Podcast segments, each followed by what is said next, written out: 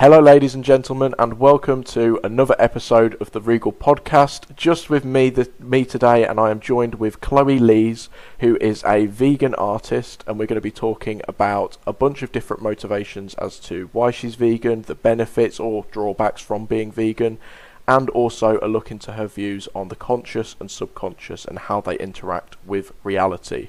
So, hello, Chloe. Welcome to the podcast. Yeah. Would you like Hi. to give a super quick introduction, who you are, what you do, what you're interested in, why you're here, all that sort of good stuff? Yeah, um, hi, I'm Chloe. Uh, I'm a uni student at uh, Norwich University of the Arts, where I'm studying fine art. Um, my art is motivated by concepts of mortality and um, how sensory perception facilitates sort of everyday mortal understanding. So, uh, basically, just the defining qualities of human existence and reality, basically. So no, nothing too heavy then. no, no. How did you uh, find that inspiration then? Like, why is that what inspires you above all above all else? Um, so that's well, basically because of it probably stems from my own experience, like with my mortality and sort of realizing how fragile, Mm. like our human bodies are, basically. Yeah, yeah, for sure. Like, there's there's a lot of things that can happen, and then they just sort of make you think, like, you know, what you know, what if it just all ended? What if you know, you never Yeah. you never know at the end of the day. Um, Mm, what was what was that sort of experience for you then?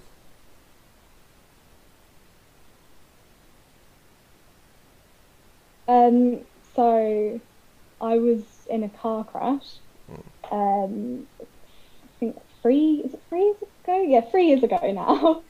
And so when I was uh, sixteen, I think, yeah. Um, but yeah, that that was that was how that kind of started, just from being in a car crash and having that sort of near death Mm. experience, um, I became a lot more appreciative of sort of just everyday mundane things, really. Mm. So, do you, feel that that has had like the biggest impact on your art, why you create it, and your overall outlook on life? Yeah, definitely. So, um, I mean, in relation to my everyday um, life, um, sorry, just trying to think. No problem.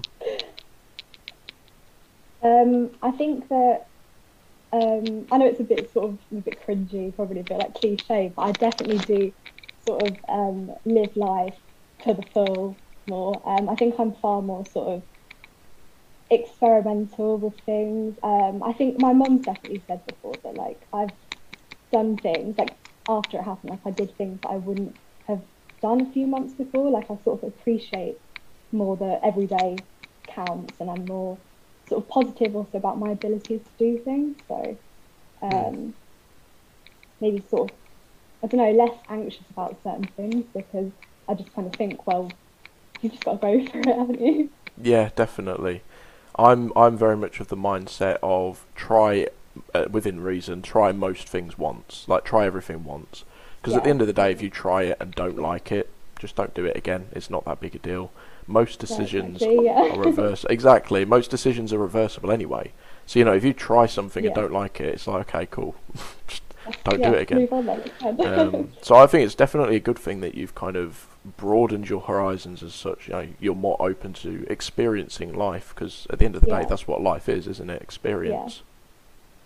Yeah, and I think I think that comes with sort of other things, just age and stuff as well. But that was definitely like a key moment for me, like the um, being in a car crash, like that really sort of Mm. set it in my head. yeah, yeah, I get you.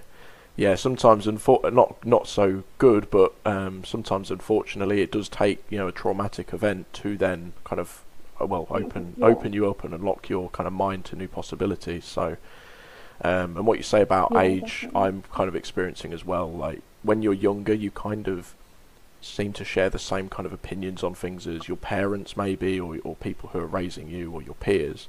But as I've got older, especially coming to university, for me anyway, I've kind of sort of been open to trying things and then being like, okay, you know what, that actually isn't as bad, or that's worse than I was told. I don't want to do that again. Yeah.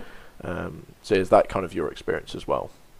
Yeah, definitely. I think so. I think obviously going to uni is an- another massive thing that hmm um, sort of opens you to trying new stuff and just being more, I don't know, just open to Yeah. trying lots of new things, really. Yeah, I get you. Yeah, no, that's definitely good then. So, is you being open to trying new things the reason why you are vegan, or are you vegan for different reasons? Um, so, um, obviously, I haven't always been vegan. So I was pescatarian and then vegetarian for I think about four years or so total. hmm Um, and then I became vegan, and now I've been I've been vegan for almost two years, I think. Mhm. So, um, I was quite aware of it from my mum because she's been sort of vegetarian, pescatarian for most of her life. So I think that um, that's definitely had like a lot of like a lot a lot of influence on me because um, we've always kind of eaten quite vegetarian as a family. So I think the change to going vegan for me wasn't maybe as dramatic as it would be for some people because I was only cutting out sort of dairy and before I was vegetarian I only ate like chicken, basically chicken, fish, you know, that just the basics. Yeah, so it wasn't that um, big of a leap for you then. no. But I think I don't think I think saying that like I don't think that it's impossible Mm-hmm. for anyone. I think everyone could do it if you did it gradually. I think if I had a big enough motivation for doing it, I definitely could. But Yeah. the motivation for doing it isn't bigger than the how much I enjoy steak and eggs. So, yeah. yeah. so what is pescatarian? That's eating fish and vegetables, Um, isn't it? yeah. Well, pescatarian is um, it's vegetarian. It's the same as vegetarian in the way that you don't eat Hmm. meat, but pescatarian is when you do eat fish, but you don't eat other meat, basically. Why do they make But that think- distinction? Do you know? I I don't know. It's an interesting one because obviously, like, fish are animals, Mm. but I think some people do it to obviously cut down on their meat intake, Mm. but still feeling like they need the fish for sort of other reasons. I mean, as I said about um, my mum, like she was vegetarian for a very long time, and I think she started eating fish again, like when she was pregnant, because I think she felt like she needed that sort of food. Like the protein, the omega three sort of yeah, stuff. yeah, and obviously you can get you can get that from other things. Like it's just you need to think about how you're eating and like make sure, obviously, if you are vegan, that you have got a balanced diet and you're getting everything that you need. But Mhm. yeah, obviously that would be omega stuff, as you said, like that is very high in fish. What would you say then to people that if they don't eat meat, they get very anemic very quickly and they you know, they have maybe deficiencies in like calcium, protein. What would you kind of say to people who want to be vegan, but if they are vegan and they don't eat meat and they don't eat these natural sources of these different uh, nutrients, they actually then get ill? Like, what would you kind of recommend for them? Um, I think you, I mean, you can get everything that you need from um, different like um, vegetables like um, spinach and um, beans, seeds, nuts, like are all high in kind of stuff that people might kind of always think that just meat has as Mm. well. So I think you just obviously if you do have those issues, I think you just need to research and you want to be vegan, I think you just need to research into what um, other foods obviously have what you need. Because I mean, you shouldn't be getting ill from being vegan. Like, Mm. I'm fine. Okay, so it's just a case of researching, understanding which foods have the Yeah, right nutrients and eating them. Yeah, I mean, it's the same as if maybe I guess I get that it's um, maybe harder in some ways if you are hmm vegan, but it's the same as like if you're eating meat, you do need to have a balanced diet Yeah. To get everything you need. So, Oh yeah, for sure. There are plenty of people that Yeah, get ill n- who aren't vegan because they're just eating Yeah, takeaways yeah. every day, for example. Yeah, but like chicken nuggets and stuff. At Yeah. you, at you five years ago. Um, do you do you find it's easier then? And I, this may just be because I'm not aware, but do you find it's easier to avoid things like takeaways? Um, because as far as I'm aware, there aren't as many vegan takeaways.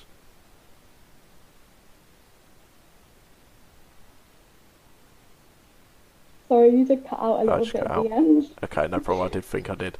No, I Um, heard the takeaway bit. oh yeah, so essentially, do you find it easier to avoid takeaways now and like save money and save um, the effect on the environment that has? Um, I don't think I've ever been like ever been massively one to get loads of uh, takeaways and stuff. I mean, I don't. I mean, people do have this sort of conception sometimes that veganism is really expensive, which I've never understood because obviously, like different alternatives and different sort of like fake meat substitutes and like, things like that obviously can be expensive, but you don't and I, I do like them. I'm not saying that I don't like these things, but um, you don't need to be buying that kind of thing to be vegan. Um, obviously, like some of the sort of cheapest like um, diets and meals in the world are vegan because it's all sort of grains and rice and vegetables and Mhm. yeah, everything like that. Yeah, because when I think veganism, like my first thought is like soy milk, almond milk, and obviously that is then a more expensive alternative to normal milk. So that's possibly where it comes Yeah. from, just the association, the high price. Yeah, I don't know how much normal milk is to be honest, but um, you can get like um the big sort of cartons of soy milk for like 70, 80p. So I, Oh. don't, I don't Mm, fair like that's enough. No, no, fair enough then. Actually, yeah, no, I, I, obviously, yeah. go on. Oh, sorry. I, there's obviously like all of different like better brands, and Mm. like you can get, and you can get them for like you can find soy milk for probably like two, three pounds, but you can get, you can get the same thing for cheaper as well. It's just Mm. about not buying the branded stuff. I Yeah, that's fair. To be to be fair, when I think soy milk or almond milk, I think Alpro, and they are ridiculously yeah. expensive. They're like two fifty a carton or something stupid. Yeah, yeah, they're reduced sometimes to a pound, but I don't get them if they're not. Yeah, that's fair. Okay, cool then. So you, you just so there are there is like food available outside of just vegetables and fruit that you can eat that are actually more affordable because that was always one big kind of argument I've heard against veganism, which is it is so expensive, it's so inconvenient. Yeah, I mean, I've never found it. I wouldn't say it was inconvenient at all, but I think um, as it is like constantly becoming more popular and like um, just more of a well-known sort of thing, Mhm. I think that um, it is stuff you can get stuff for cheaper, like, and it is a lot more accessible. Like, I don't, you don't ever really go anywhere now. Obviously, we can't go eat out at the moment, but I never really go anywhere, and they haven't got at least sort of one or two options now. Yeah, to be fair, even McDonald's has a vegan burger now, don't they? If I'm if I Yeah, remember yeah. I mean, you just got, yeah, you just ask without mayo. So. Yeah, yeah. Oh god, you can't even have mayo. See, I, I always think, oh, veganism is not that bad, but then I'm like, you can't have eggs, you can't have cheese, you can't have meat. Oh no. Yeah, but there's there's all these alternatives. Like the vegan mayonnaise doesn't taste any different to normal mayonnaise, in my opinion. to be fair, I've had meat alternatives before, and it's not that bad. Like chicken meat, um, I've had as an alternative. That's quite nice. The only vegan alternative I've had that I hate is cocktail sausages.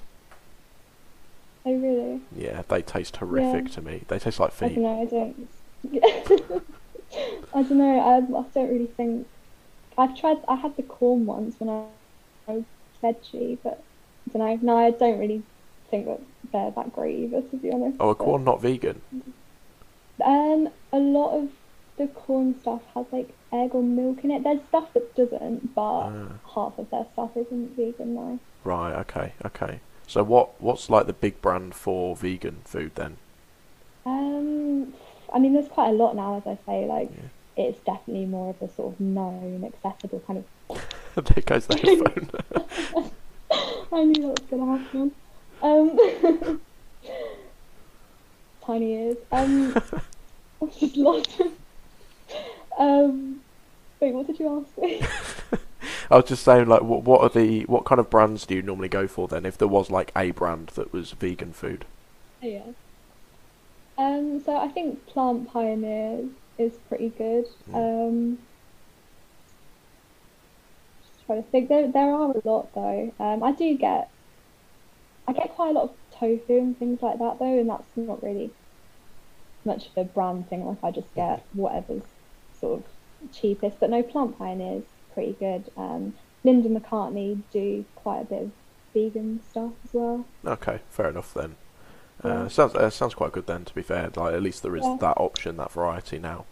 Yeah. Um, what is tofu? Like I've heard of it, but I've never actually understood what it is.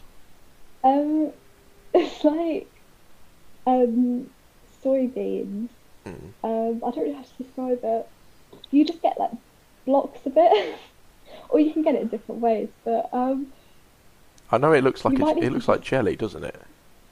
Almost. um, I might be wrong. Hang on, let me Google it. some ways maybe you can get sort of um pressed and unpressed, Right. so you can get it so that it's it can be either firmer or Oh, more of a okay. jelly sort of. Oh no, I can see. Okay, it it almost looks like a block of Yeah. cheese or butter. Yeah, yeah. Okay, so. cool. Okay, cool. And looks like croutons when you've fried it. Okay, cool, cool. I was Yeah. just that was just genuine genuine curiosity of mine. I've never I seen think, it. no, I think I no, I do really love tofu spoons because you can do a lot with it. You Mm. can make sort of like egg mayonnaise with it, and like if you mash it, or you can obviously put it in stir fries, and Mm, it's play. quite plain, so it, it really like I think it's really good in the way that you can just flavour it Mm. for whatever you wanna. Yeah, kind of like rice then or pasta. Very plain and just sort of adds substance. Yeah, yeah. Okay, cool, cool. Um, so um, yeah, so one question that we kind of wanted to ask you then is specifically, what are your thoughts on factory farming as opposed to ethical hunting? So you know, you go like, you, let's say for example, I I hunt ethically for argument's sake. Um, I go out to a forest. I know exactly how to kill an animal to, in like one clean shot. I know how to make sure that it's completely pain free for the animal. I know how to do it in a kind of ethical, kind way. Um, what are your thoughts then? Factory farming v ethical hunting. Yeah, so if it's not obviously like recreational hunting and it is for food and like for survival, because you need to eat, um, then I do think that that's fine. Like I don't have any issues with that. Um, I think that, um, yeah, I think it's much less cruel than factory farming because what you're doing is you're killing an animal that's sort of naturally come to exist in the wild. Like that's surely much less cruel than sort of the days, months, years, whatever to- of torture that animals endure in like factory farms. Like, yeah, I think it's quite different and sort of all um, factory farmed animals have been like sort of genetically manipulated to produce more and produce faster. So Mhm. um, I don't know, it's quite unnatural because these animals sort of like grow twice as fast or just more than what is natural, which obviously then um, can result in, well, it does result in lots of health conditions and injuries. Um, so yeah, I think factory farming is this sort of horrible, sort of endless mass cycle. You're not just killing something in the wild because um, you need to eat. Like it's different because for us, like if we want, I know that you're saying, I know this is sort of a, um, uh, what's the question? Oh, what's? Hypothetical. Yes, that's it. Yeah, hypothetical question, but um, obviously, and it is um, completely relevant. But obviously, for us, sort of in the Western world, like it's not the case. Like we aren't, we don't hunt to get meat. Um, so, don't know, obviously, if we want meat, we're buying into this sort of artificial selection hmm to breed animals, like and pumping them with all these sort of maybe like kind of unnatural things like antibiotics and as I say like the growth hormones and keeping them in sort of horrible conditions and slaughtering them with machinery. So yeah, okay, it's very it's very different to the whole in the wild thing. Yeah, yeah. So so it kind of sounds like you're you know as long as long as you're doing it in like a kind of animal friendly way, for lack of a better term, it's kind of not it's not as bad as factory farming, which I agree is just horrific. Yeah. Okay, another hypothetical question for you then. So I know you kind of said like in the Western world we don't need to hunt to eat to survive. I completely agree. There is no ne- no necessity for Yeah. it because at the end of the day, you go around the corner. Like I've got a Tesco right round the corner from my flat. Yeah. Go there, get whatever I need. Yeah. What what if I I kind of agreed with you. I said I don't want to contribute to factory farming, and equally I don't want to contribute to global warming and that whole kind of pandemic that's happening. Um, so as a result, I want to basically hunt ethically in a forest near my flat, um, and kind of get my meat and my food through that, rather than going to these shops and giving money to factory farms, or having this extra packaging and these additives um, so the additives affecting my body and the packaging obviously affecting Yeah. the environment. Would you then that say that? Would you then say, aside from being vegan, that is probably the better way to live your life in terms of ethics and helping the environment, etc. Yeah, I mean obviously you're not gonna do that, but Well, um, no, I don't have a forest yeah, near me, unfortunately. But yeah, I mean, if you felt like you really that's what you wanted to do, and you really felt like you do you did need to eat meat. I mean, Mhm. obviously you don't have to do that at all. Mhm. Then that's okay because it's. But I think the issue is um, this just the mass consumption and the mass um, sort of um, killing of animals that is the issue. Mhm. But if you're going to do it in your forest around the corner, it's completely different. Yeah, I'll go find a forest and live off that. I'll just live in the forest. That'll work. Uh, cheaper rent anyway. Um, so, okay, so yeah, that that makes a lot of sense then. So it's just a kind of. Yeah. Do do you feel then that if everybody, like, if we could somehow have everybody reduce their meat consumption to the point where maybe it's once a day or once a week sort of thing, do you think then that could kind of solve a lot of the issues that come from like factory farming and, and sort of hurting the animals, genetic engineering, that sort of stuff? Yeah, I mean, if everyone did cut down on the amount of meat that they eat, um, it would have a massive, like, po- massively positive impact on the environment as well. hmm Like, there are studies that prove that as well. Because I have my notes for like different stats for Harry, because Jack said that Harry likes his stats. Yeah, he does. He does. I mean, feel free to share them. yeah. Um, so um, there's a University of Oxford study that um, if everyone cut down meat and dairy from their diet, oh, if everyone cut completely cut, which Mhm. obviously I know is like a the extreme, um, there would be like a 49% reduction in greenhouse gas gas greenhouse gas emissions from food production. Mhm. So that's a lot. uh, a 70% reduction in the land use for food production as well, because uh, 67% of deforestation is for agriculture.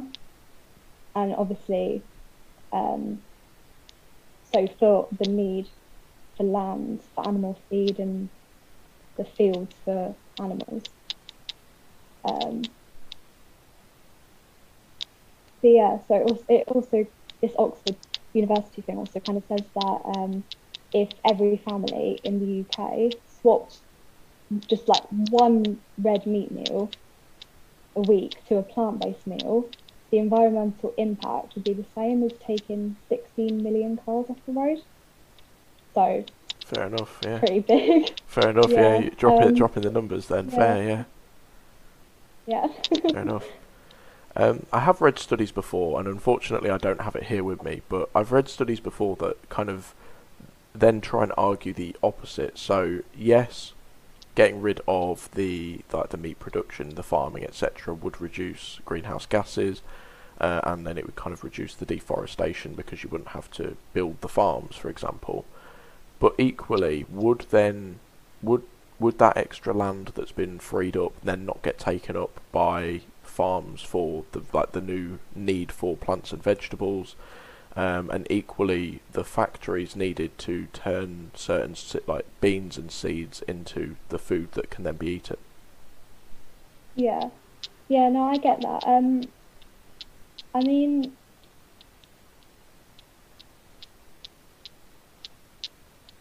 um,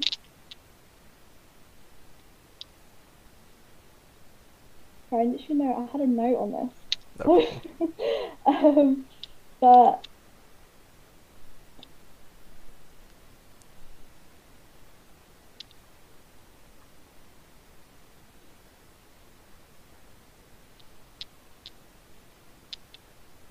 sorry, can you just like repeat the little last bit again? Yeah, no problem. Um, so essentially, could if if everybody was to then switch to plant based diets, um, dairy, not not dairy, uh, vegan diets essentially, the extra yeah. like the lot the decrease in deforestation, the decrease in greenhouse gases, would that not have then been counterweighted by the new factories that have to be produced to deal with this demand for vegan foods to like process the food into tofu for argument's sake, and also that extra land that's not being kind of used up now, raising animals, would that not then be used to actually grow the vegetables, grow the fruit, grow the plants in general for the vegan diet?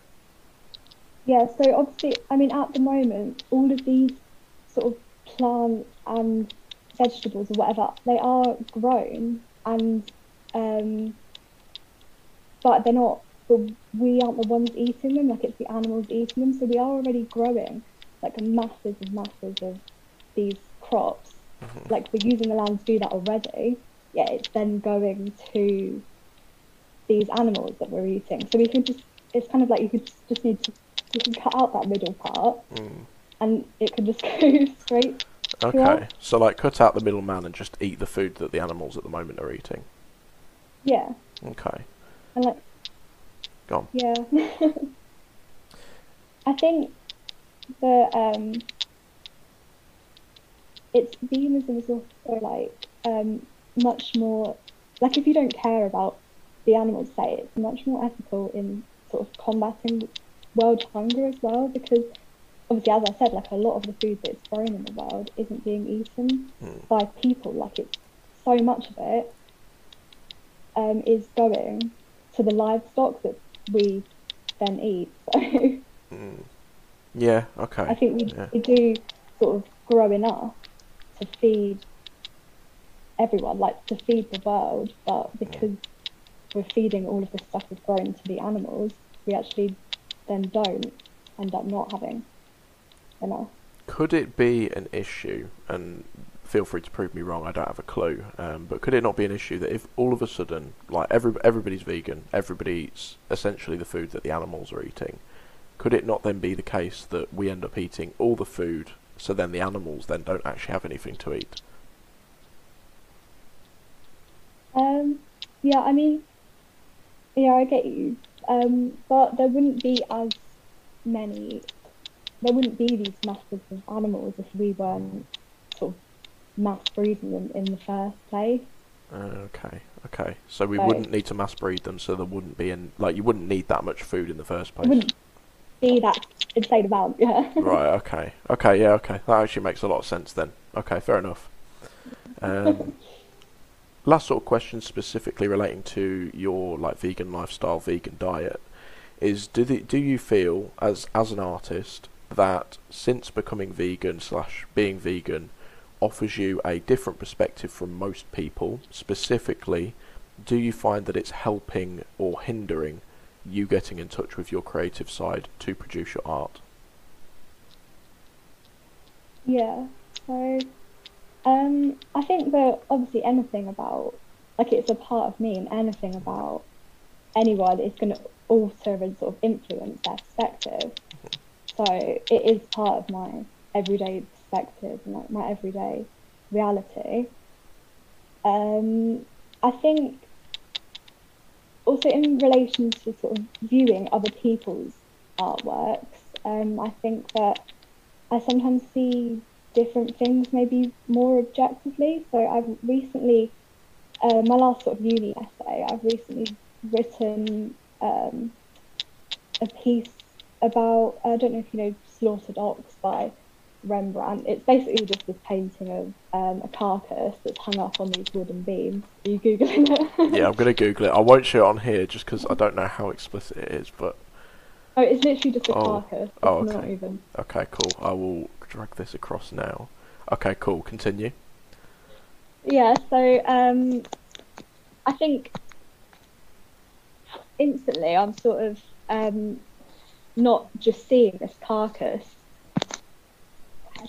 I'm not just seeing this carcass as a piece of meat, like I'm seeing it as um, the sentient being that's lost its life because of human action. I don't know if I don't know if I think that my perspective does sort of differ in that way because I don't know if you how you see it maybe perhaps more as like just like a body or like a bit of meat at first, whereas I kind of just think instantly sort of think about the animal. Mm, Um, mm, but I think that it influences my perspective in, in analysing these other works, and I don't know. I perhaps like have a bit more of a sort of enlightened sort of appreciation mhm. of that kind of thing. Um, but um, yeah, I think, and then I think also the in consideration of my own artwork and my sort of vegan perspective, whatever, um, Mm. helps me in see my other concepts of mortality and reality because I'm not just thinking about human life and my own life. I'm thinking about life of sort of all beings and Yeah, the existence of other beings as well, yeah, and just sort of like the fragility of all bodies and Mhm. not just human bodies. Yeah, definitely. Because I mean, yeah, you definitely have a slightly different perspective to me. Because like when I look at that painting, it's disturbing to look at, but I don't consider right that cow had a life. Maybe they had Yeah. like what maybe cows called calves. You know, they had parents. They've lived this Yeah. life. Um, like that isn't where my mind goes. It just kind of goes, oh, it's a picture of a slaughtered cow. That's not very nice to look at. So yeah, you Yeah. definitely have that kind of unique perspective, not just to consider your own mortality, but also the like the wider world. Everything in it has Yeah. life. I- So Yeah, I think I sort of consider the relations between human and animal life Mhm. quite a lot as well. yeah, Yeah. Yeah. fair enough. Um, I know that like I, I've kind of considered it before because I always find, specifically with like apes, I find it really, really kind of weird that we hunt or hunted anyway apes. I know it's illegal, um, but I've always found it weird that we do that, considering how similar. Like I know, like you can look at a cow and say, okay, well I'm not much like a cow, to be honest. Um, unless people think I am, who knows? but like with, with like apes and specifically like monkeys, apes, gorillas, you're so similar to them, and you you almost see a human element in them.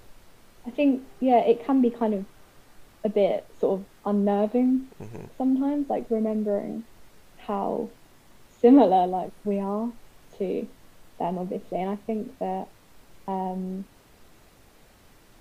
I think that people kind of don't also think about. I know we're talking about apes, but if you think of like pigs and different animals, I know that um, pigs are sort of just as intelligent as hmm dogs, obviously, and actually like three-year-old humans as well. Jeez, yeah, And I think I don't know. I think that's something to think about. yeah. No, it's, It is not just strange, yeah. these sort of like brainless things. So Yeah, no, Yeah. it's because uh, if you kind of like the way I'm looking at it now, it's like essentially we are just more advanced animals. Like, because that I mean that is effectively what evolution Yeah, is, isn't yeah, it? We're really are, more advanced, exactly. yeah, So it's kind of when you look at it from the flip side, though. If we had, if there was another species on Earth that was more advanced than us, does that then give them the Mm. right to eat us and put us in farms and or like breed us in factories. and exactly? know, yeah, Forcibly, sort of. I mean, cows. Cows are forcibly um, impregnated. Like they put like the bull semen like inside them Ooh, so that they can be pregnant. Because obviously, for milk production, cows don't produce milk if they're not if they haven't had Ah, yeah. Do they? So Mm. they're constantly these calves are like constantly forced to be um like given birth to these calves, which are also taken away from them like after like literally like it's like, like a few hours or like a day or something like that. So Mm. they don't even get the chance to like establish any of these sort of mother child relationships or anything just because we want some milk. Yeah, to be fair, that's weird. I didn't know they did it like that. It's not very romantic, is it? No, I know it's, it's it's strange because you kind of when you kind of think about it, it's like of course, like of course they need to have kids in order to produce milk, like every mammal. Mm. But like, and it seems like a strange thing. But then when you, I don't know, yeah, when you hear it, then it kind of seems a bit strange. Yeah, no, it's weird to think that you have to force that. Yeah, like obviously, yeah, you need, yeah, you need to be pregnant or have kids or whatever to be able to like Yeah. give milk. But yeah, you never think about it like that. I just always assumed, Mhm. oh, cows milk. That's that's kind of it. yeah. Jeez. Yeah, but then obviously, like, there's, I don't know, do all mammals produce milk? Um, I'll Or Google it. like a lot of them do. a lot of them do. But um, what it's it's really strange to think. What other um mammal drinks another animal's milk through, throughout all stages of their life as well? Yeah, yeah, good point actually. No other animal sort of drinks another animal's milk throughout being an adult, All let mammals. alone like being a child. Oh yeah, no. To be fair, yeah, no. That, to be fair, that is weird. Now you say it, that is weird. It's Like- grim actually. Yeah, because you don't see a goat like That's a good sucking on the udder of a cow, do you? no. Um, all all mammals, like, all mammals do produce milk, but not all Yeah. of them have teats, so they can't necessarily feed that milk, right. which okay. makes no sense. They just have milk chilling. Yeah, no, that doesn't make any sense. But Right. that's that's weird though. I, I mean, to be fair, when you look at it like that, it's like because we are all animals and we are all mammals, Yeah. and like if we're mean, the only, it's the same. go on. Yeah. I mean, flip it. Like, think about what if like fully grown cows drinking human milk? Oh. Yeah, okay, fair enough. Fair enough. Yeah, okay. That's kind of creeped me out. Thanks for that. I won't. I won't eat the lasagna I was gonna have for dinner now. I'm sorry. I'm sure. no, I will. But um, okay, yeah, that, that's kind of interesting way of looking at it, though. Um, yeah. Oh, creepy, creepy. Um, yeah. Okay. Cool. Um, if it's all right with you, then I kind of I kind of want to move on to the, the like your car crash, your near death experience, and your Yeah. kind of experiences with that. Yeah, that's fine. So yeah, you, you obviously you sort of had your your car crash, and from what you've said, I actually watched one of your videos on your YouTube channel talking about the sites of pain and pleasure, and you talk about being surrounded by people who are on end of life palliative care, and how you kind of describe that as hallucinogenic and surreal. Kind of what made you describe the experience as that? Well, so I can kind of start with what happened, like sort of in the car crash, because I feel like otherwise I'm just suddenly in A and E. okay, that's fine. Yeah. Um, so um, yeah, um, so it was obviously Jack was driving, um, me and another guy back from a party the night before. I think it was about like nine. I think it was like well, I know it was quarter past nine in the morning.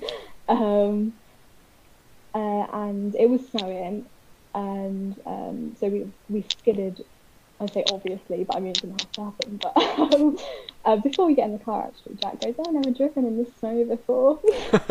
Not a good sign. um, no, but um, yeah. So um, he went around this turn, and I think he ended up skidding a bit too far, and then sort of an, his automatic response was to brake, which is obviously like obviously you know that you don't do that No. on ice, but it's just that sort of Yeah, it's the instant reaction. so, Yeah. yeah, yeah. So, um, yeah, we ended up um, sort of flipping over and um, going into a ditch. Um, I got at that point, I kind of got knocked out because of the impact to my face. Um, so we don't actually know what it was, but I think it was the guy sat next to me. He was actually wearing quite a heavy watch, and I think he Ooh. like whacked me in the face Ooh. as we were flipping over. um, Ouch. and in in yeah, um, in um, cars, like I don't know if you've heard like when something's like flipping over, or like it's at that sort of speed or whatever in the air, like really light things even can become very heavy and very dangerous. So even like like a tissue box can sort of turn into a brick. Oh, jeez. But in the kind of impact that it can have on sort of our bodies or whatever, that is how it is. So, um, but yeah, so we, I remember like waking up um, upside down. I didn't really realise I was upside down. That's not really, even though you'd probably think that'd be something you'd realise, it's just not. Um, but um, I, because of this impact to my face, like I do remember saying like, "Oh, I can't see," because he kind of hit me in the eye. Um, but then, so after kind of um, getting out, squeezing out the car because the doors weren't open, um, um, obviously sort of just sat and then waited for the ambulance and whatever to come. I don't really massively, I do remember it, but people have said things about it. Like even last night, I was just talking to Jack about it, and um, he was saying about there being like loads of different vehicles there, and all I remember is like one ambulance. But Mm. it's just shocked is like really strange things too, and to your memory, obviously it's pretty distorted. But um, uh, so yeah, I mean, I think really the worst part of it for me as well was the ambulance journey, just because obviously they strap you down and like what I was thinking about at the time was how I just didn't like being strapped down. Like I didn't really feel anything on my face. I was just like, really like, Yeah. oh. Pinned down. Claustrophobic. Oh, yeah, yeah. And also, like, I get, I get kind of car sick. and, Like, lying down the ambulance, it wasn't just because of this. It was because I was swallowing a lot of blood. Mm. Like, they had to keep, like, fully body Oh. flipping me over so I could all this blood onto the floor. which is disgusting. Jeez. but yeah, so in A and E, so when we got there, um, well, when I got there, um, it was, as you say, like well, as I said, a hallucinogenic and surreal experience to have sort of these people. I obviously couldn't see anything because like you're strapped down, all I could see was the ceiling, but it was just like the the awareness of that, to the different sort of presences and being able to hear people and hear things. Um, it's really strange because I can't think about what was around me because all I can see is the ceiling, but I can you can hear different things going on and you can hear I don't know not nice things. But there was someone um, I don't know if it was next to me, but pretty close. That was um, she was clearly sort of choking on like the fluid in her lungs and not being able to breathe, and that, that was really quite yellow, sort of Yeah. like distressing, I guess. But I don't know. It's yeah. I think I was quite aware of like the other people around me, sort of receiving this sort of palliative sort of end of life care because you could tell that some of these people, their families, were sort of there, and it wasn't a let's try and save this person. It was a Let's make them let's comfortable. just try Yeah. make this yeah comfortable. Um, yeah, uh, Mm.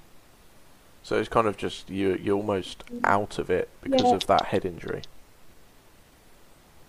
yeah. I mean, I would I wouldn't say I was that out of it, but I don't know. It's strange. I think it's I think more than the head injury, it's the shock because there's certain things where, or like at the time, I'm kind of talking about. I was completely fine. The only thing that was like annoying me was the fact that I was a bit cold, which is it's ridiculous. But like that's that's the thoughts going through your head. Than, and I think looking back on it, like that's part of that sort of hallucinogenic experience where you're thinking like, oh my god, like this was happening to me. I was in this situation, yet I just remember thinking, oh, I'm a bit chilly. Yeah, fair enough. So you, yeah, it's kind Yeah. of the injury kind of becomes a side part of what's going on. Um, I mean, yeah, that could have been something your mind does to yeah, focus and deal with the trauma, maybe. Like, focus on the fact that you're cold rather than the fact that you've obviously been injured. So, have you fully recovered from that now, though? Yeah, so um, at the time, basically, what it was, so I had, um, obviously this was all messed up, like I had a lot of bleeding, like behind my eye, and um, I don't, I never saw this, but apparently it was like my, this bit of my face was, and my eye was like tennis ball sort of size. Um, I know. Glad I didn't say it. Um, but um, so what they had to do, like as an emergency operation, was um, sorry if this is a bit like sort of squeamish. With me. People think, Ugh, but they had to like um, um, get a scalpel and like cut into my eye, and then get like little scissors and like sort of cut down here to Yeah. release all this blood so that it could drip out Oh, God. um, for about like a week. Jeez. But it went down quite a lot, quite a way. But I just remember like throughout the week, I had all this like, not I don't want to, not both sides, just this side, Yeah. um, all this blood sort of like dripping and leaking out because obviously else, if you don't release all that pressure, then that was the that was the main sort of concerning thing. That if that pressure wasn't released, then it would have gone into my brain and like given Yeah. me brain damage or whatever. Yeah, okay. yeah. You can see out of that eye now. That's just. Yeah, yeah, it's fine. Yeah, Okay. yeah, cool. it's okay. I get a bit of like double vision sometimes, but Yeah. Yeah, fair enough then. better than other possibilities. Yeah. But I don't know. That's the sort of that was the sort of um, probably the closest part to the end of life sort of mortality experience because they said to um, my parents and to me, but this is something that I don't remember, and my dad doesn't actually remember it either because I think that's a bit of a shock thing as well. But um, my mum sort of remembers them saying, um, if this doesn't work, then we have to sort of we're going to have to airlift her to Nottingham so that she can have this um, operation that does have a very high mortality rate. So, Oh, jeez. but that didn't happen. That didn't happen because the ice slicing worked out. So, Okay, good, good. Okay, that's good then. I'm glad you've like fully recovered, bar the double Yeah, vision. yeah. But like you say, that it could have been a lot worse. I- oh, it really could have been. I mean, obviously got like nobody would notice, but I've got like scar. I've obviously got the scar like there, and then like on my nose. Um, I've got my nose is a bit, bit of, on a bit of a wonk because um, obviously broken. I've got like a, I kind of like broke from like um, my cheekbone like to like across the other side of my nose. I can feel like the crack there, which is a bit Oh, gross yeah. as well. Uh, Is that the other one? and then, yeah, it is. And then, um, yeah, but the only lasting things, just like little, little nothing things like that. And then I've got a bit of like nerve damage sort of here. So like you know when you hit your funny bone and like it's all like your nerves are like mm-hmm. tingly. Yeah. Feels like that when I touch my nose. Oh, jeez. oh, God. I mean, that could be quite fun, though. I bet that feels well weird. it's a bit odd. Someone touches your um, nose, and you're just like, whoa. Jeez. It's a bit strange. Yeah, fair play. Oh, well, at least your injuries aren't too bad then. Um, and worst case, like with the scars, No, at least you they're- know no, you they're can co- you can kind of cover up the scars if you really wanted to. But Uh, it doesn't, it doesn't bother me anyway. It's fine. well, if it helps, I can't think tell that your maybe nose at is first wonky A either. little bit. Okay. Um, But then people that didn't see me, I feel like people that didn't know me before. Oh can't, yeah, good, because yeah, that's like yeah, this good is point. the only face that they know. But, Yeah, true. I bet that was weird for like Yeah. Jack then, because he obviously knew you before because he was driving. Um, so I bet that was kind of weird for him. um, yeah, I mean he, I mean he always says that he didn't notice any difference in my face, but then he also did it, so he wouldn't say that he did, would he? oh God. um, um, but um, he obviously like I'm with him now, but I wasn't then. Mhm. I'd only been chatting to him for like I think like a month. Or so you two. got with him after he crashed you. I did, yeah. Jeez. He must be a really good cook or something. Jesus Christ. he's not good. Wait, don't. Oh, he's gonna listen to this. Sorry, Jack. Your toast is lovely. Oh dear, oh dear. So it's fine if you don't want to share this, but like, what? Why did you still get with him even after he did crash the car? Like, what? Like, what was your reason for that? Because I know Um, somebody, if somebody nearly killed me, essentially, I wouldn't then be Yeah. happy to I date don't them. know. I've, I've never. I know I joke about Yeah. oh he did it or whatever, but I've never really seen it like that. It's just something that happened, and I don't see it as something that he did. Oh no, it was definitely an accident. Like, it, you yeah. know, Oh, oh yeah, yeah. Um, but yeah, so I don't see him as having crashed the car. I just see it as something that happened to both of us. So yeah, that's fair. I guess it's a bit of a shared trauma thing. Do you feel that having that shared trauma, that shared experience, actually like has strengthened your relationship somewhat? Yeah, I think it.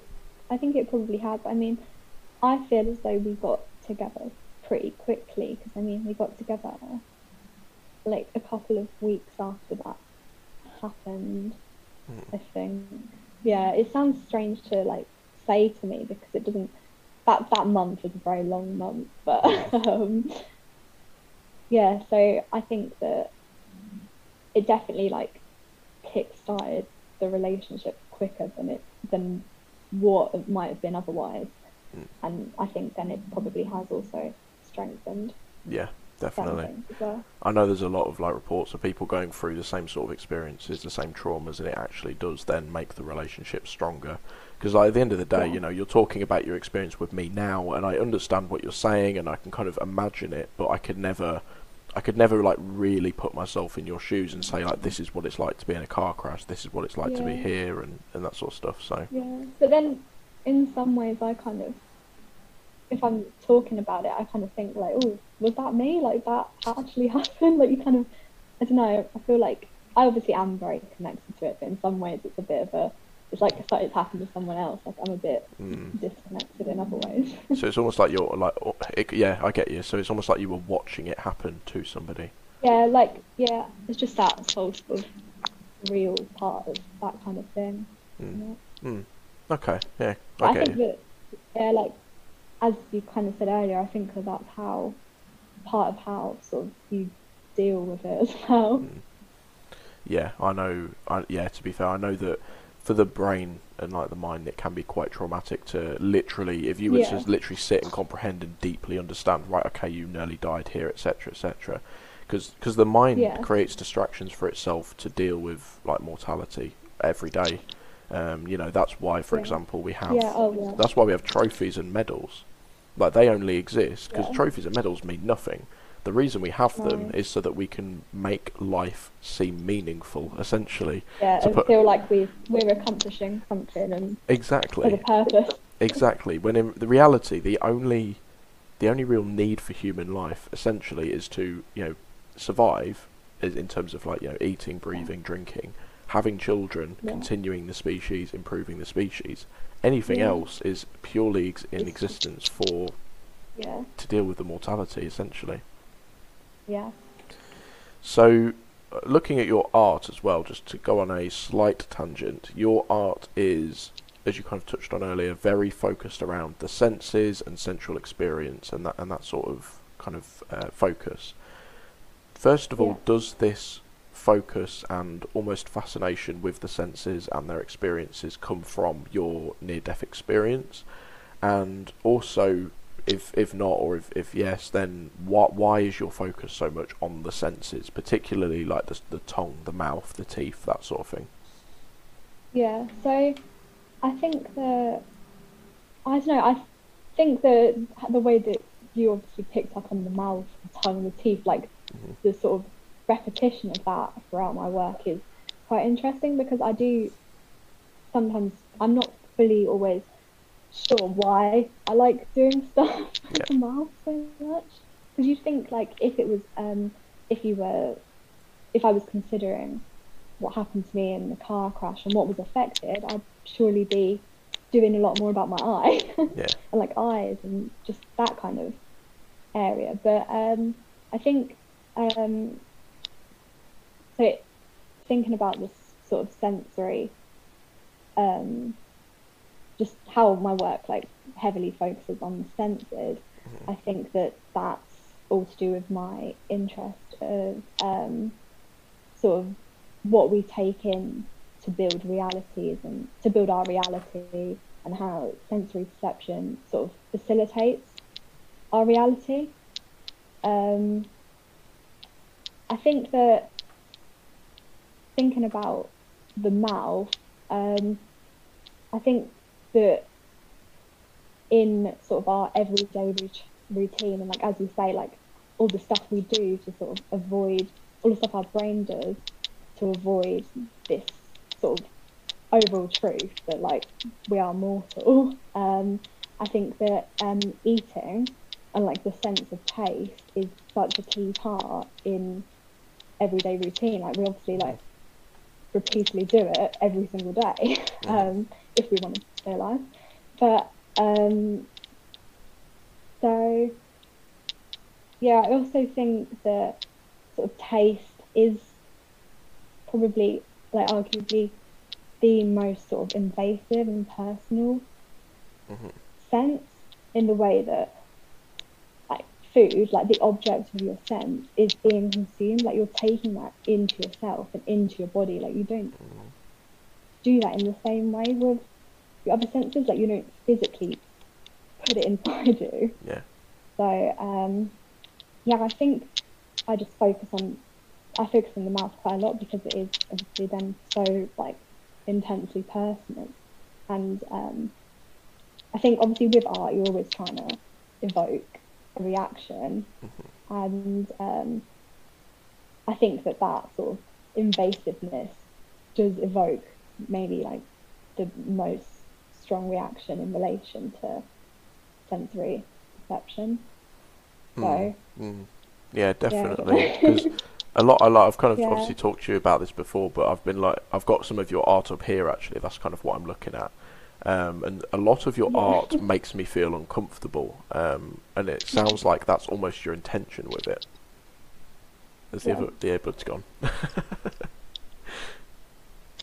yeah. You'll be remembered as the girl with the small ears on the podcast. Smile, my ears obviously move, so they're squeezing them out. this is why I wear this. Um, I usually have my head, my earphones falling out, but not today.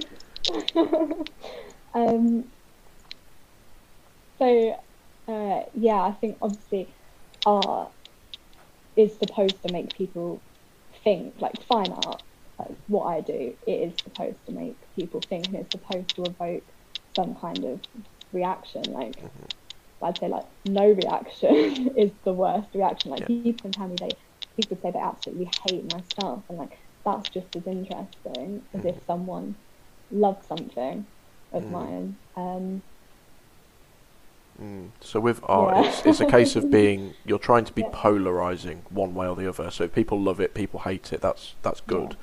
Um, it's it's just yeah being because I suppose being indifferent is being forgotten, and that's not what you want as an artist. Yeah, and that's no, no. I think that just, I think in relation to like you saying that stuff kind of makes you feel unsettled or anxious, I think that that's just sort of also like intrinsically linked in what I am looking at because obviously in looking at mortality and sort of exposing those concepts that we probably kind of like try to sort of bury every day through doing these other sort of meaningless things I think obviously intrusively sort of exposing that, people are going to feel incom- uncomfortable, mm. even if maybe they don't fully know what the work is about at one point, at some point. Like they just looking at these different things and these different bodily things, mm-hmm. they are going to make you feel uncomfortable. Mm yeah, like I find the more that I look at it, the the more I understand, but equally the more uncomfortable I feel, and the more kind of questions I have, and it's kind of like an ongoing process of there's always another element that I kind of focus on. Yeah, yeah. I sort of what I probably do sort of overall is sort of layering sort of um, subject matter of sort of daily and no, subconscious acts to explore these different boundaries boundaries between um, sort of like commonplace perception and reality, and like compared to sort of the more raw, sort of sensuous expositions of life. Mm. So it's, Mm. I don't know, it's that kind of just like that kind of manipulation of these things from like just your physical sort of commonplace. Um, I think that when I when I'm manipulating stuff, it kind of it always it kind of turns out quite dreamlike and quite a lot of that sort of imagery, and I think that that again sort of exposes this other fragile stream of consciousness Mm. slash like subconsciousness. Mm. Do you ever paint then or create art directly from your dreams? Like, do you dream about a bunch of random mouths floating about? I have I did do a um, project on dreams in like I think it's like it might have been in year eleven to be honest. A Mm. oh god, throwback, yeah. Um, so yeah, I had one, two, three. Was that five years ago? No, I don't know, something like that. That seems crazy. Are you year two? You're second year at uni now. Second year, yeah. Yeah, four or five years, yeah. Mm, 12. Four years ago. Mm. Yeah. Um, so I have done that before, but I never keep, obviously, like one of the kind of obvious things you probably do if you were doing that is keep a dream journal and, like, obviously, write and draw from dreams. I did do that, but I didn't find it. Um, I don't know. I found I found that in that period of time, I sort of stopped having dreams, so it wasn't massively useful. You know, when you go through phases of like you're either having dreams every single night or you Yeah. just stop having them completely. Yeah, that's exactly Um, how I am. I go through phases where I have dreams literally every night. Um, and Yeah. also, my dreams are never anything meaningful. Like, they're always random. Like, there's No. just some weird No. shit that goes on. Yeah. Um, yeah. I don't know. I think it's just the. I think it's just the fact that these things do look dreamlike just because they're part of our subconscious, rather than the fact that I take things from dreams. Okay. Yeah. Yeah, yeah. So the inspiration comes from the like the actual raw subconscious, and that's just kind of shown through your art. Yeah. Mm. Yeah, and sort of just being ter- just like our consciousness and sort of like the more sort of mundane sort of flat reality and how that influences our subconscious. Hmm. Interesting, and it definitely produces interesting art. Like, um, like obviously I've just got it up, so um, yeah, it's re- it's interesting to say the least. Uh, even if it does make me feel uncomfortable and not want to eat. uh, so, if you're so fascinated with the taste in particular, you know, like because it's so personal, it's so intrusive, would it be not not be more beneficial to you, your interests, and your art overall if you were to eat meat and uh, a wider range of foods and textures and tastes more specifically? Um, do you not feel that it almost limits you because you are limiting your diet, therefore you can't experience as much as possible with your taste? Yeah, I think that's a really fair question, but um, I really do think, and I think that probably a lot of other vegans, vegetarians, whatever, would probably agree that I've found that I've tried so much more food and different things as a consequence of being vegan because I think that meat, obviously, like, it is cutting down your range of foods, but I think that when you're eating, when you get stuck in that sort of routine of eating the same things all the time and eating these meats, like it is that it, meat is then more limiting in that way. Mhm. Um, I think that I've been motivated to try like lots more sort of new recipes and new Mhm. ingredients. Like as I say, like as you said, like tofu or whatever I've tried, like mm.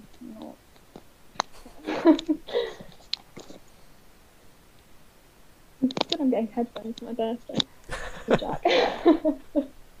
um, but yeah, um, so I've also kind of experimented with different sort of substitutes. I don't know if you've heard of jackfruit and banana blossom. Yeah. These different sort of plant things that um, can do different stuff with, and then that's just sort of just made me more creative and resourceful and just like adventurous with different food types and different things like that.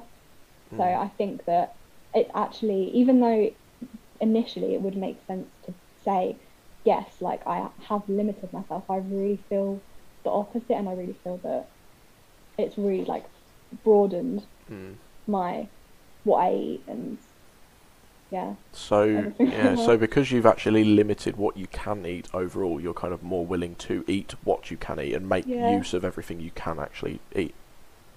Yeah, I mean, I think that there's obviously like a lot more. Like we don't even like people don't even eat that much of a range of meat. Like it's just the same kind of dairy things and the same sort of few animals that we eat anyway. So True, true. I don't true. think that it would actually cut out much. Hmm. In my view, I don't see it like that. Yeah, no, that that kind of makes sense because, like you kind of said, you eat a lot. You ate, sorry, a lot of chicken. Like that was kind of your main food. Yeah, like yeah. I eat a lot of beef, whether you know, like it was mince, meatball, whatever. Like my main food kind of is beef, but I suppose yeah, like I've never really. Suppose yeah, I suppose you know I eat I eat meat, but I've never thought, oh, you know what, let's go try goat meat or kangaroo meat, or you know, I've never thought, No, right, let's go try a bunch of different meat. So yeah. um, yeah, kangaroo's a weird example. I don't know why I use kangaroo meat. That's an odd one. um, the weirdest I've ever heard and had the opportunity to try but didn't was, I believe it was alligator meat, and it was actually in the Lincoln. Market. There was a guy there selling like seven or eight different Oh, weird meats. Yeah, yeah. I didn't end up trying it though because I was like, mm, alligators are terrifying. Don't really want to eat one of them. yeah, fair enough. Uh, with your with your art and kind of relating to your your car crash, your near death experience, you touched on in your sites of pain and pleasure video that you obsessively try to interact with and embody your trauma. What do what do you mean by that specifically? What kind of thing does that involve? Um, I mean, because obviously that was from um, one of my uh, art videos. I am just, I was just kind of talking about the fact that I use my art to interact with and embody kind of this experience. And but I think, I mean, that's probably the same as anything because you do not just artists, but you do take personal experience from everything, like from your observations and experiences. And I think that whether you're doing art or whatever, you are always, I think it's more clear, it's more visual in art that you are embodying and sort of interacting with these things. But I think that everyone does it in Mm. certain different ways. Yeah, definitely. And I think it's I mean it's definitely true that everybody has a different experience of reality based on their senses and the way they look at the world and all that sort of stuff. Um, and Yeah. even like you, for example, you've got a different understanding of reality based on your own dietary changes, your own experiences, and that sort of thing. So, uh, like, obviously, we kind of agree that the unconscious essentially can have a better understanding of reality because by default it's not affected by the senses and our own kind of perceived limitations, etc. So, do you believe that there is almost an element to reality that we can't or don't understand because we are limited by our senses? Um, I think that um, I don't know. Before like thinking about any of that, I think that the sort of the actual definition of reality, like just in itself, is kind of interesting because um, obviously, like the definition of reality is all that's real and sort of the state of like what actually exists. But I don't think that, like, as opposed to what's just imaginary or just subconscious things, but I don't think that how what I think of as reality does just include these sort of physically existing things. Mm. So I don't know. I kind of think that the concept of reality is like some, like in a way, sort of fundamentally sort of flawed because not everything is not I wouldn't say that everything of my reality is material. Like surely I don't know, I think humans we don't just live within we then don't just live within like reality. Like surely we also have this sort of disturbed, sort of perverted normality of sort of subconscious perception as well. Mm. Yeah, yeah, that's interesting then. So, for you, then reality isn't just the material, what we can see, it is this distorted, like you said, this distorted perception that every unique person has.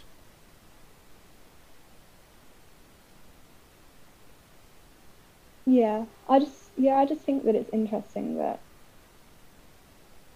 I don't know, reality is the state of what's like real, but like as obviously dreams and stuff, like they aren't sort of classed as real and different imaginary things and your subconscious and all of that, like then surely that's not real, but it obviously mm. is. It's just I think that humanity is sort of this sort of merged um, sort of conscious and subconscious perception. Mm. Yeah, no, I get you. So, hypothetical question again.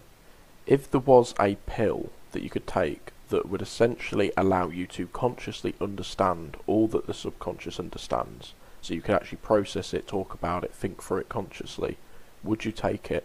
And if not, or if so, why? Um, I mm, that's interesting.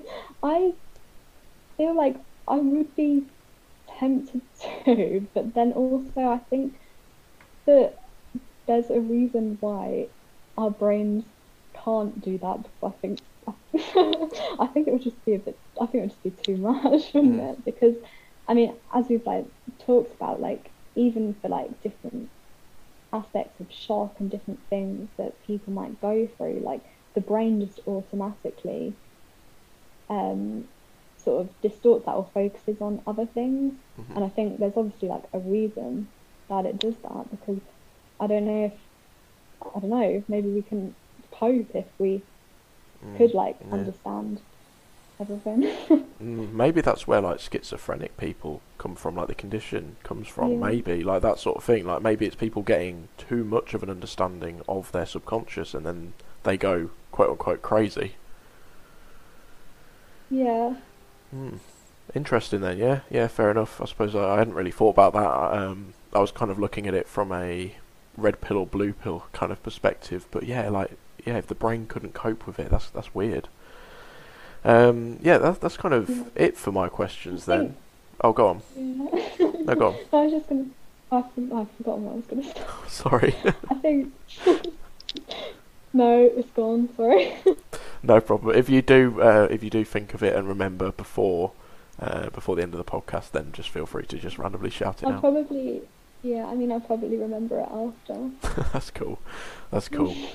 uh, yeah. Ap- apologies for that then. Um, so yeah, yeah, that's kind of it. Okay. For, you've got it. Yeah, I just remembered. Okay, cool. Um, I was just kind of thinking about um, sort of.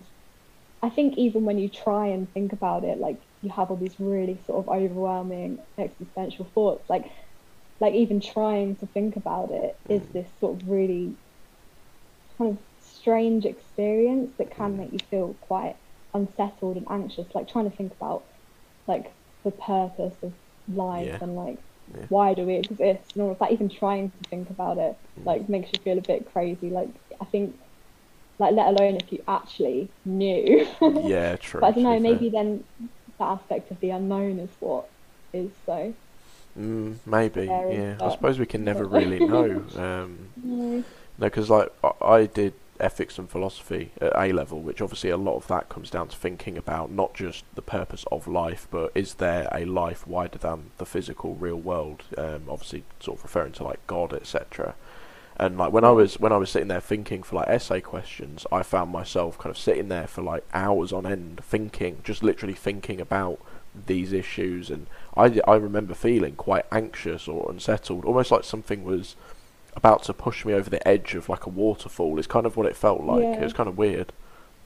Yeah, I think that. Yeah, I think also it's just. I don't know, all of these sort of concepts, and then I always, in my art, I always kind of think about that aspect of our humanity compared to like how fragile and how sort of transient our physical bodies are. So I don't know, I always think kind of how do we sort of comprehend that like immenseness of our conscious like, and subconscious being in relation to the sort of and our, and the complex we do have very complex physical forms as well of course but like how do we sort of compare that to the truth of our very like ephemeral transient existence Mm. Mm. Do you think people should be more focused on trying to understand and comprehend the physical body, the mortality of it, or do you think we'd be better served trying to understand that transient element? Um, I think that, I mean, recently I've become more interested in the actual physical body and like, um, I got a couple of like surgery books for Christmas and like anatomy books, and because I'm finding like all the forms and like just the everyday processes that we go through inside us, um, compared to like what we're doing on this on our, on the outside. Mm. because obviously like just eating i'm so concentrated on eating all the time. But just eating as an example. Like obviously we take in the food but then our body's still inside we're still doing all this stuff we're doing all the digestion and everything that's not something we think about but in our but like we are doing it and there's always stuff going on inside us to keep us alive but it's never something we really sit and think about every day we don't need to think about it to do it, obviously. So I think that I don't know. I'm. I think that obviously all of the conceptual stuff is really interesting. So I think it's so interlinked with the physical side of it, though, that I don't know if you could kind of separate and say like, okay, I'm going to look at the mental side rather than the It's all interconnected, yeah. side. I think I think it's so yeah, it's so interconnected. I don't think you can split it up like that. Mm. Yeah, fair enough. So almost by understanding one, you're gonna gain some understanding into the Yeah. other. Yeah. Mm. That's made me think as well. Like back to my pill question. If you were to take a pill that allowed you to consciously understand everything the subconscious currently deals with, that would then surely mean you would have to consciously think about making your heart beat and your lungs breathe and your body digest. Like that's that's Yeah. creepy now. Oh yeah. That's yeah. yeah. yeah. No. That would yeah, as I said, I think that would just be too much. I think you'd Yeah. end up. Oh yeah, because if yeah, if you if you always had to be thinking about keeping your body you running, yeah, you wouldn't be able to think about anything else.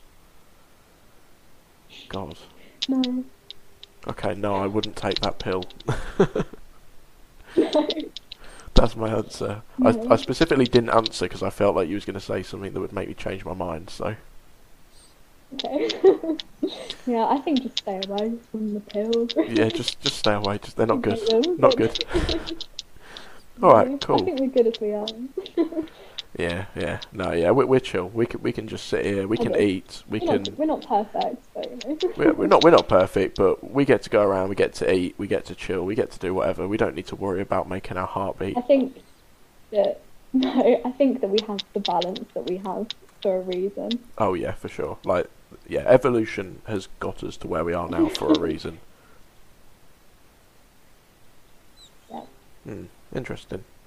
All right, cool. Well, that's actually all of my questions. So, do you have any more questions or anything you want to talk about specifically? Um, I don't think that I do. Um,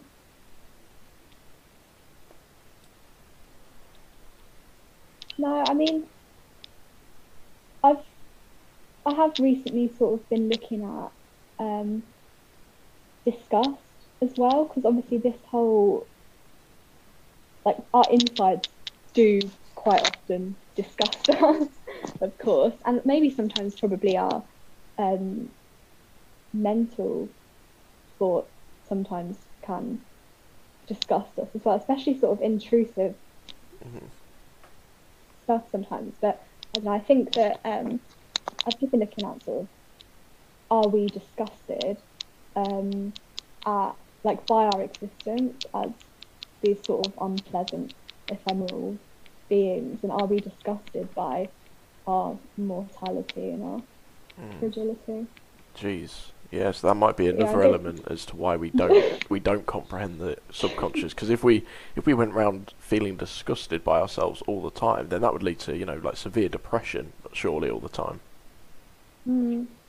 I think yeah, I think that it's quite unavoidable to not be a bit grossed out by some Mm. inside stuff like our innards and everything. And Oh yeah, for sure. Yeah. Yeah. Just have this subconscious knowledge, then yeah, no. Mm. No, because like I mean, I'm even consciously, you know, like I was looking at your art with the mouths and the tongues, and like that disgusted me, and that's a conscious thing. Like, why would I be disgusted by a mouth that most people anyway have? Like, I have a mouth, I have a tongue, I have teeth, so why would I be disgusted Yeah. by it? But yeah, like, and then it seeps into the conscious because that I find that disgusting, and there, are, you know, there are people that find most natural parts of like human body disgusting, like. I mean, for example, you look at if somebody has a like a monobrow, for argument's sake, like people find that some people anyway find that disgusting. But it's like that is generally like naturally how most eyebrows grow. yeah. For argument's sake, some people find like the idea of sex disgusting, but like that's a natural thing that has to happen. Yeah. Yeah, I think hair is definitely one of those things that is can easily sort of evoke disgust. I mean, the last thing that I posted on Instagram that you thought was smoke or whatever, like, that was um, spaghetti in the bathtub, and I was kind of thinking about sort of hair and like that sort of unfamiliar hair, like interlaced within your food, Oh, that kind of, yeah. that kind of thing. Um, I think that that's Yeah, see, the thing yeah, that really disgusted me. evokes disgust, and that can ruin. Gone. Oh. I've just read the caption to that, that post No, actually. sorry. Sorry. Oh no, yeah, because I'll tell you why. I'll tell you why that one specifically disgusted me. The spaghetti in, in the sink or the bathtub. Um, it's because I actually imagined eating that. Like I was like, Yeah. imagine eating that after it's been in the bath and it's wet and it's grim. That's what disgusted me. Like the thought of eating it. Yeah. Yeah, no, I, that's really. yeah, that's definitely a part of it. I don't know if that's like a whole sort of part of it, because obviously, when you're thinking about food and. I think that it's also very sort of cultural and societal when you're thinking about food and hair, because obviously, say you saw. Um, this is like relating to like a study that Darwin did, but say you saw like um, some food and like um, a man's beard hair, like that can you you can find that quite disgusting. Before obviously, as you said, like the thought of eating it would ever occur to you. Like Yeah. if that could even occur to you, Mm. you would find it disgusting. You might find it disgusting before that. I think that a lot of people are kind of put off by seeing sort of linen and food in hair. I think that that's quite a normal sort of thing, hmm I'd say. Yeah. But um, I think that that is also sort of quite a societal kind of thing of sort of that then they aren't able to keep themselves in regulation with these sort of boundaries or hierarchies that they're not following the like um, sort of social kind of rules of keeping yourself presentable. And I Mm. think that that's kind of part of stuff as well. Why is it you think then, like looking at let's say body hair, like in in the UK and generally in like Western societies, people find like for example you use the example of beards having food in Uh, beards generally are kind of in the UK anyway, generally seen as more scruffy, less less kept.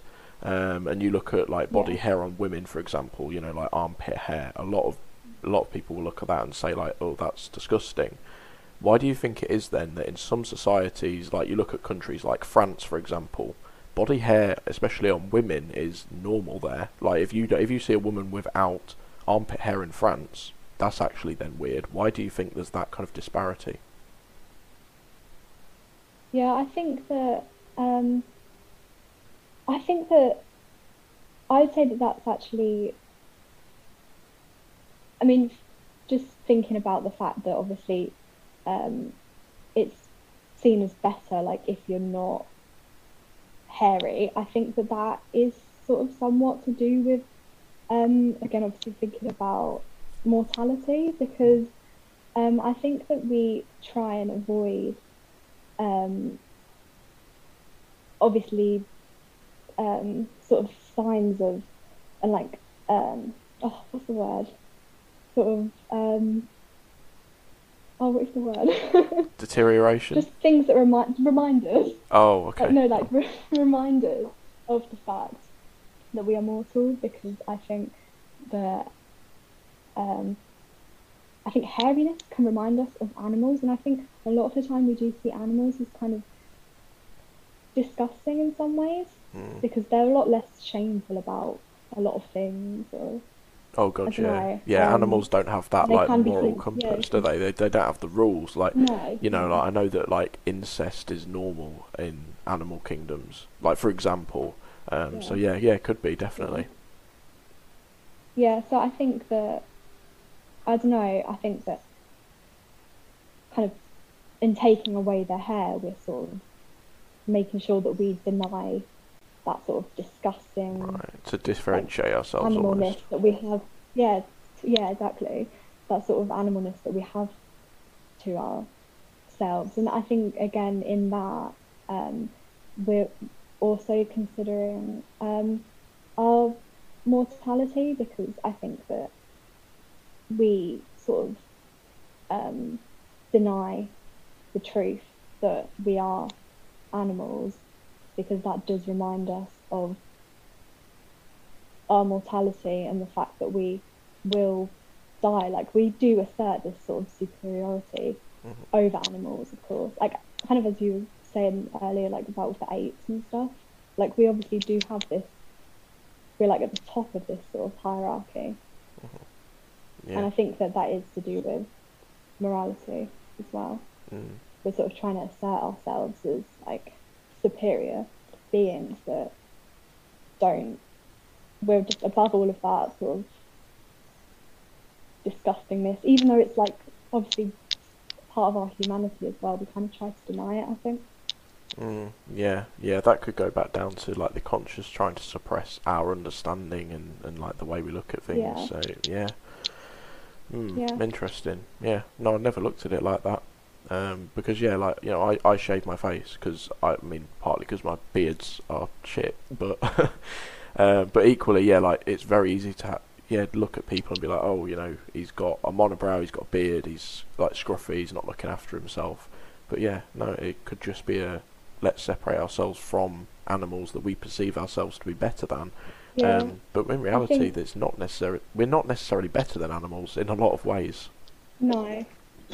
I think that it's also interesting in the opposite kind of way as well, because I think in general, like, yeah, just as a general thing, if an animal is more naked, we tend to see it as more disgusting. And I don't mm. know, I feel like that's because we are then reminded of ourselves. So you can see it in the opposite way as well. Mm. If we're hairy, we're more like them, but then the non, the less hairy animals, we are then again reminded of ourselves. Yeah, no, you look at like naked rats or Siamese Yeah. cats, that sort of thing. Like I know Siamese cats aren't necessarily naked, but um, Yeah. you know, yeah, no, I get what you're saying. Yeah. Oh no, what is what is that cat really- that's actually naked? Yeah. I'll have to look at that now. Um, Uh, I have no. I know what you mean. I don't know. oh, Sphynx cat. That's what I'm thinking of, not Siamese.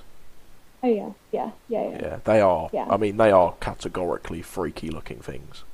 Like I've got a pit video up there. Yeah. Yeah. that they they are freaky looking creatures. Like, um, but yeah, no, I get what you're saying. It's just almost Yeah. anything that makes us seem similar to animals is just disgusting. Either because it's a reflection of how disgusting ourselves, or simply because we don't want to appear to be on their level.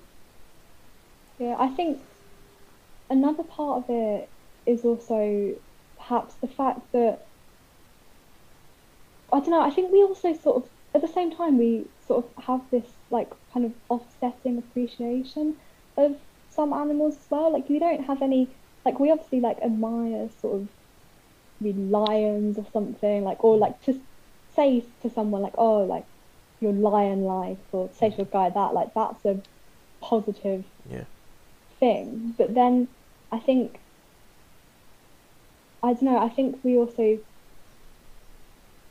kind of we don't I don't how to put this. um so even though we have this we have this like need and haste to assert the superiority over animals, we also have this sort of jealousy towards them because they can obviously apart from the sort of mental side of stuff, like they have the physicalities and the ability to obviously do anything that we can do, Mm. but they also do it with these coatings of hair. They also do it without this sort of naked shame that we kind of have. I don't know. There's a lot of things. There's a lot of sort of ideas, obviously, about our nakedness and shame. Like they obviously they do. They have a lot of capabilities, but they do also do it with hair. so I think that um, in consideration of that, and just in consideration of the physicality, humanity actually kind of makes for a really sort of weak species of beast. Mm. Yeah, definitely. Especially considering we're meant to be like the apex predator. Like if we were, if I was to go into a one-on-one fight with a bear, I lose every time. Even a even a monkey or an ape Yeah. or a gorilla, I lose. Yeah. Like there's no way I win that. Yeah, exactly. But we still kind of place ourselves above them all. Mm. But really, like as an animal, we're a bit pathetic, like physically. yeah, literally. Yeah, because we can't climb trees very well anyway. We can't swing from vines. We can't. We're not even that great at hunting. Like if, for most people, if they like, if you were we told, don't like, have, we don't have, we don't have like, yeah. oh, God, yeah, we don't have anything. Like Sorry, that's right. Like lions, for example. saying we don't have like go the on. teeth, the the claws. Yeah, Yeah. exactly. Yeah, we don't have the teeth, the claw, we don't We have don't- I think it's. I'm sorry. yeah, no, sorry, my Yeah. internet as well. Um, But Yeah. yeah, like we don't have anything that would make you an apex predator, and I think actually I've read somewhere that that's actually because No. we became the apex predator that we've then evolved to become soft because we didn't need to hunt. We didn't need to hunt. We didn't need to climb trees to hide because we're at the top of Mhm. the hierarchy. You almost just evolve to become soft because you don't need it anymore. Yeah. We yeah. Yeah. In like a animal view we've like de is it devolved, I suppose? Exactly. Yeah. Is Yeah. that a word? I don't know if that's a word. Devolution is yeah. Yeah. Yeah. Yeah. Yeah, it's, I mean, you see that a lot though, like not just on an evolutionary standpoint, but you see that from like a societal standpoint. You know, like once, like look at the uh, the Roman Empire, for example. You saw that it Mhm. was the Roman Empire essentially established themselves as the greatest power in the world, and then they became soft, and then that's ex- like this is what's happening in humanity, what happens in society, and yeah, Yeah. eventually it just leads to some sort of collapse in most cases, anyway. Yeah. Mm, it's definitely definitely interesting. It'll be interesting to see where the future goes with it for sure. Like, what will we evolve into? Will we become Yeah. more of this same soft, pathetic animal, No, yeah. or will we will we start trending back towards becoming an apex predator? Who knows? Yeah. No, that's so interesting, like what humanity will look like and be like within like I don't know how long. I don't really know much about evolution. I don't know how long it kind of takes for like there to be really noticeable Oh, changes. but millions and really millions and billions of years. So long, so long. Yeah. So, well, I don't think. Yeah, I don't think. I don't think we'll be here in millions of years. But if we were to be, Speak for yourself. I'm immortal. yeah, no, I don't think I'd want to be there anyway. Um, you know, Yeah. great, great, great, great, great, great, great, great, great, great kids, maybe, but yeah, no, it'd be interesting to see for sure. Um, I mean, the, the world may not even exist at that point. Who knows? Meteorite, no, everything's gone. I'm not that. I'm not that optimistic about that. To be honest. Luckily, it's not our problem. sure. We don't need to worry about that. Mm, Well, I think in some ways it's kind of some aspects of it um, are obviously present, but Oh yeah, like not the really dramatic stuff. yeah, yeah. Like don't get me wrong. Yeah, be conscious of um, like global warming and, and those kind of issues Yeah. because like setting it up for the future generations. But do we realistically need to worry about creating some sort of plan in case a meteorite hits us and blows up the world? Nah. Uh, but yeah, be be conscious of some issues like global warming, um, like like those kind of issues for sure. yeah, Okay, cool. yeah, I don't know. I think that there's Go yeah. Now go on. just gonna say there are certain things like what is it? I think I don't know certain things that we use that just won't be sustainable for much longer. Like different things, obviously coal and Mm. whatever. So there are definitely parts of that that are present today, but mm-hmm. Yeah, yeah, yeah, that's fair. Yeah, definitely there are issues. Sorry, go on. yeah, I know that it's not. I know that it's not obviously that much longer if we even can reverse sort of all the damage we've done if it's that much longer till it's sort of permanent and we can't do anything about it. Mm, yeah. Either way, it can't hurt to be conscious about it and and kind of do what we can because at the end of the day, if it is irreversible, we're still making positive changes, and if it isn't reversible, sorry, if if it is reversible, then we're making the positive changes and reversing it. If it isn't reversible, then either way, we're still making the positive changes and stopping it from getting worse. So. Yeah. Yeah. Mm. Yeah, no, this this I mean this is the exact reason that like I'm trying to be more conscious of my like waste in terms of like food packaging, especially plastics. Um, like Mhm. I'm actively trying to move away from using plastics. Period. Um, Yeah. Like for example, it's rare that I do, but if I was to eat a pot noodle, then I don't eat it in the plastic. Um, like it's not the re- I don't really eat them because at the end of the day, it's still got that level of waste, and they're not tasting great anyway. Um, but if I do eat one, I never eat it in the plastic because of the actual negative health impacts as well that are caused by having Yeah. plastic containers. Yeah. So uh, yeah, I definitely think it's worth being kind of more conscious and, and like aware of these specific issues, like coal, like plastics, like waste, like global warming. Just so, even if it doesn't affect us as a generation, it can affect our kids and our our grandchildren and and all that sort of stuff. Yeah, I think that um, I think yeah, ultimately like everyone needs to sort of decide upon and act upon what changes they think are actually realistic for Mhm. them to make because obviously I think that and I think once you do make tiny changes like over time when you're making more small and when you're making more small changes like you've actually ended up making quite a big change Mhm. I mean, just thinking about sort of um, veganism or whatever, like, obviously, if you go from like eating loads of meat and dairy just straight away being vegan, like, that's not like you can do it, people do do it, but like, quite often that's not a very realistic thing to do. And I think that gradually cutting out things or like just eating less, like, literally, as I kind of said earlier, just having like one day a week where you don't eat meat for the day Mhm. or whatever is a really positive thing. Yeah, definitely. Like, I mean, I'm looking at it from the Mm. perspective of, Yeah. of me as like a business owner. Like, I never look at this big task that I want to achieve and then just do that task. It's always Yeah. a case of break it down into smaller things, do incremental little changes Yeah. every day, and then, if it, like you say, eventually you get to your end goal. Yeah, yeah. No, it is a case of splitting up. Even if you don't know what your overall goal might be. Like I didn't become pescatarian like six years ago thinking, oh, I'm going to end up being vegan. Like I've never, I probably didn't even know what it was, to be honest. so, yeah, I think that even if you don't know what your overall goal is, like you need to just take these little steps. Thought we could have got through the rest of it without without your headphone falling out. Nope.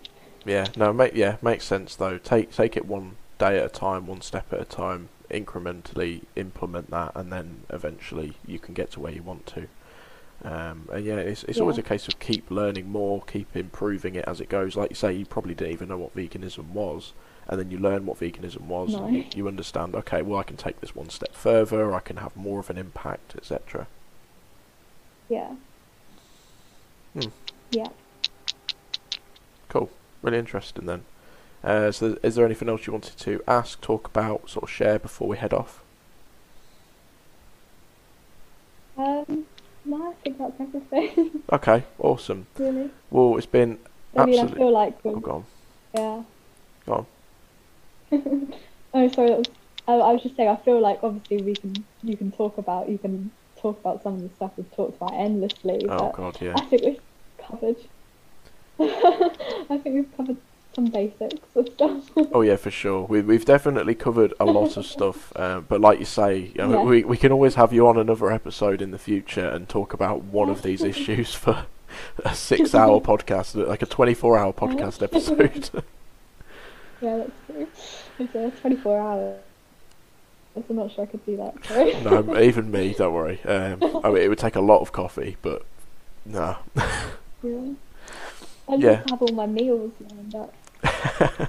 We'll just have we'll have a buffet. We'll just ha- literally have like all the food just laid out in like a big buffet style, and then whenever we get hungry, just go and eat.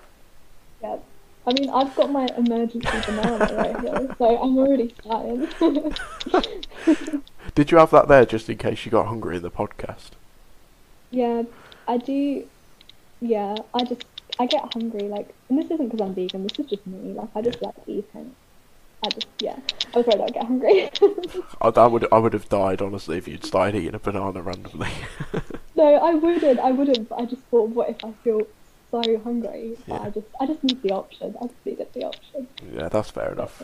I go through weird stages. Like sometimes I get really hungry really easily, but then like now, for example, I've not eaten anything today at all, and I'm not hungry. Like no, I I go through phases, so it's weird. Like there's times where I've just like Hate it when- last year I did a three day fast where I literally ate no food for three days, and I didn't get hungry Really? at all. But then o- there's other times where I'm like I haven't eaten in 20 minutes and now I'm hungry. Don't know. Yeah. No, I do understand that, but yeah, no, fasting is something that I will never go near. also, I don't, I don't get it when people don't eat like the whole day. So, Um, I mean, it's it's difficult because like I work out and I would never fast on a day where I work out because I get really lightheaded and sick. Yeah. So it's not good for you in terms yeah, of Yeah, no, that would just be stupid. exactly exactly. like I do, I categorically like I'm like right, okay, I'm fasting today. I'm I'm just not going to work out. Um, but then equally, I have seen positive benefits from doing it. Um, like Yeah. I don't normally eat breakfast, so I normally do what is called like intermittent fasting. I Um, thought, I kind of assumed that you didn't eat breakfast why did you assume that? after what you just said. Oh. No, because you just said that you hadn't eaten today, and I thought if you ate breakfast normally, then you would have eaten today. Yeah, possibly, know. possibly. I don't like it when people don't eat breakfast. Oh God. um, why don't you like it? What? I just think, just as soon as you wake up, like you just need some food. See, I can't think How of anything just worse. I can't think of anything worse. When I first wake up, I'm like, I don't want to eat. I'm just like, ugh. Like, get me a coffee and I'm good to go. Yeah, I don't know. I just yeah, Jack moans at me because as soon as I wake up, I I'm off to get food. I mean, there's nothing wrong with it, and I mean, actually, it does make sense. Like throughout history, people have eaten breakfast first thing, like the second you wake up, and it's because it, I mean, it's called breakfast, uh, break fast. So it literally is to Yeah. break the fast of the dinner Yeah, to just- the the uh, the Yeah, I just- breakfast. Go on. I think that obviously from dinner to then the morning, like that is quite a decent amount of time, Yeah. hopefully, for normal people. For most people, I just, I'm just saying, like, because I know Jack will eat like at whatever time in the night, and then. Oh God. Know. but most of the time, that's quite a long amount of time. Yeah, no, it, it definitely is. Um, I probably should start But I eating think, that breakfast. it, I think that it just makes sense to eat. Yeah, no, it de- Yeah, it, it yeah. definitely does make sense, and it. I mean, to be fair, it probably wakes you up because you're getting that hit of energy. Um, and there are times where I do eat Yeah, breakfast, but sometimes, like today, I woke up and I'm like, I'm not hungry, and then it got to lunchtime and I'm like, I'm not hungry, so I'm just not going to eat. Um, Yeah. but yeah, I don't know. I think that even if I'm not hungry, I just I'm that is just such a key part of my routine to eat. Like even if I'm not hungry at lunchtime, it doesn't matter. Like it's lunchtime. I mean, I do get that. I do get that. I mean, it's obvious, it's helping you experience the world through taste, so it's for Yeah. research anyway. Yeah. well, I am just like I do just love food. So oh yeah, no, f- food is wonderful. food is by Yeah. far one of the best things on the planet. It is. It is. I will never understand the people that just eat to survive. Yeah, no, that, I, yeah, because you have to eat. like no, no, I do agree with that. Like it is, it is rare where I choose not to eat over eating for sure, for sure. Um, yeah. Uh, okay. Cool. Cool. Right. Well, if it's all right with you, then I'm gonna wrap this episode up. It's been fantastic chatting with you, and yeah, we talked about a lot of really interesting, mind-bending stuff. Um, and I'm sure there's going to be a ton of questions asked by by our viewers. So, yeah, it's been really, really interesting. So, thank you for coming Thank you on, very much. and thank you, thank you for sharing Thank your you experiences as well. Because you've, you know, you've gone really like deep and personal, which is fantastic. That's fine. Thank you. No problem. So, for everyone watching slash listening, wh- wherever you are in the world, um, I'm going to put Chloe's art account and your personal Instagram. Okay, I'll put that in the description. Yeah. Make sure you give Chloe a follow. Feel free to ask either her or myself any questions you have about anything we've talked about today. And as always, send us an email at theregalpodcast at gmail.com if you have any questions specifically for the podcast and or you want to come on as a guest yourself. So this has been Jordan and Chloe. We've been talking to you about veganism, about our relationships with animals, and even about our understanding of the subconscious. Thank you so much for listening, and I will talk to you guys next week.